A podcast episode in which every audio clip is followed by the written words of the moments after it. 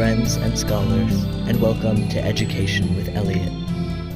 Today, we will be tracing my journey through Education 331, Educational Technology and Assessment, with specific focus on equity, assistive technology, global classrooms, and all tied together with the authentic integration of technology.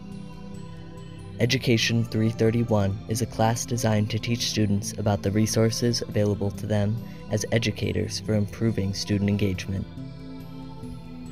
So, first, let's talk a little bit about equity. Often, equity and equality are thrown around interchangeably, but they are not the same. Equality refers to sameness. In an equal classroom, all students have access to the exact same resources. Equity refers to fairness and justice. In an equitable classroom, students have access to resources that allow them to all perform at the same level. That means some students have access to accommodations and modifications as needed, and all students have access to the technology needed to complete work. Equity is also based on needs.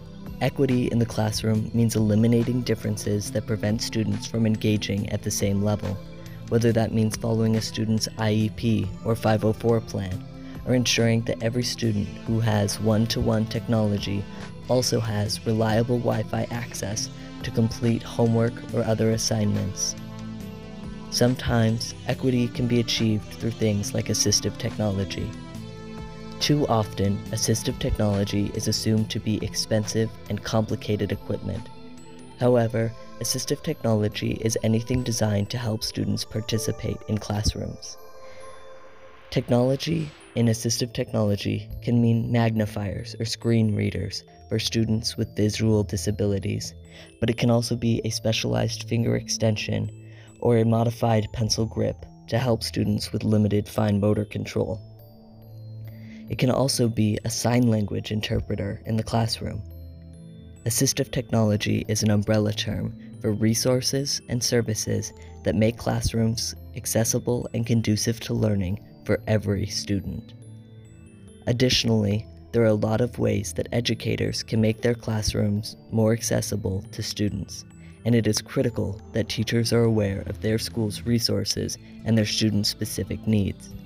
Assistive technology is only valuable when it is well integrated into the classroom that means teachers know the capabilities and limitations of their students, the capabilities and limitations of assistive technology, and their curriculum is modified to best utilize assistive technology or accommodate multiple learning styles.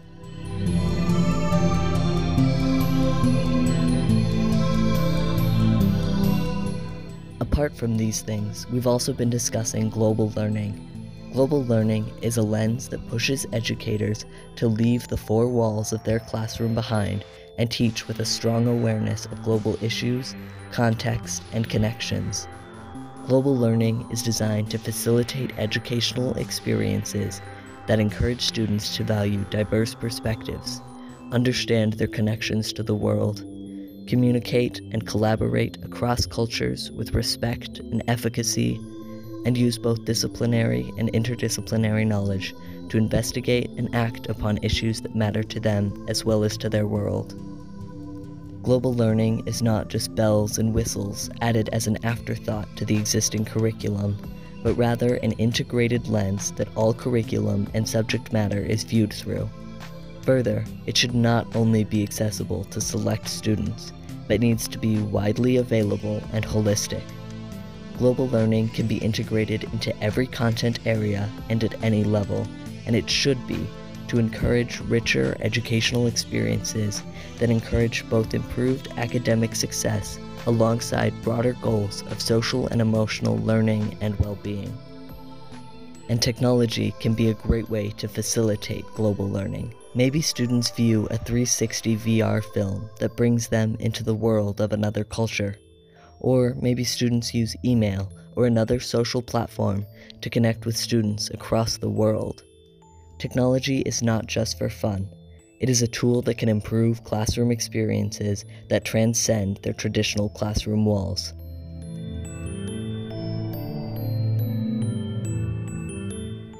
And, of course, none of the things I've talked about can be done without technology. Educators often get stuck in their current technological use.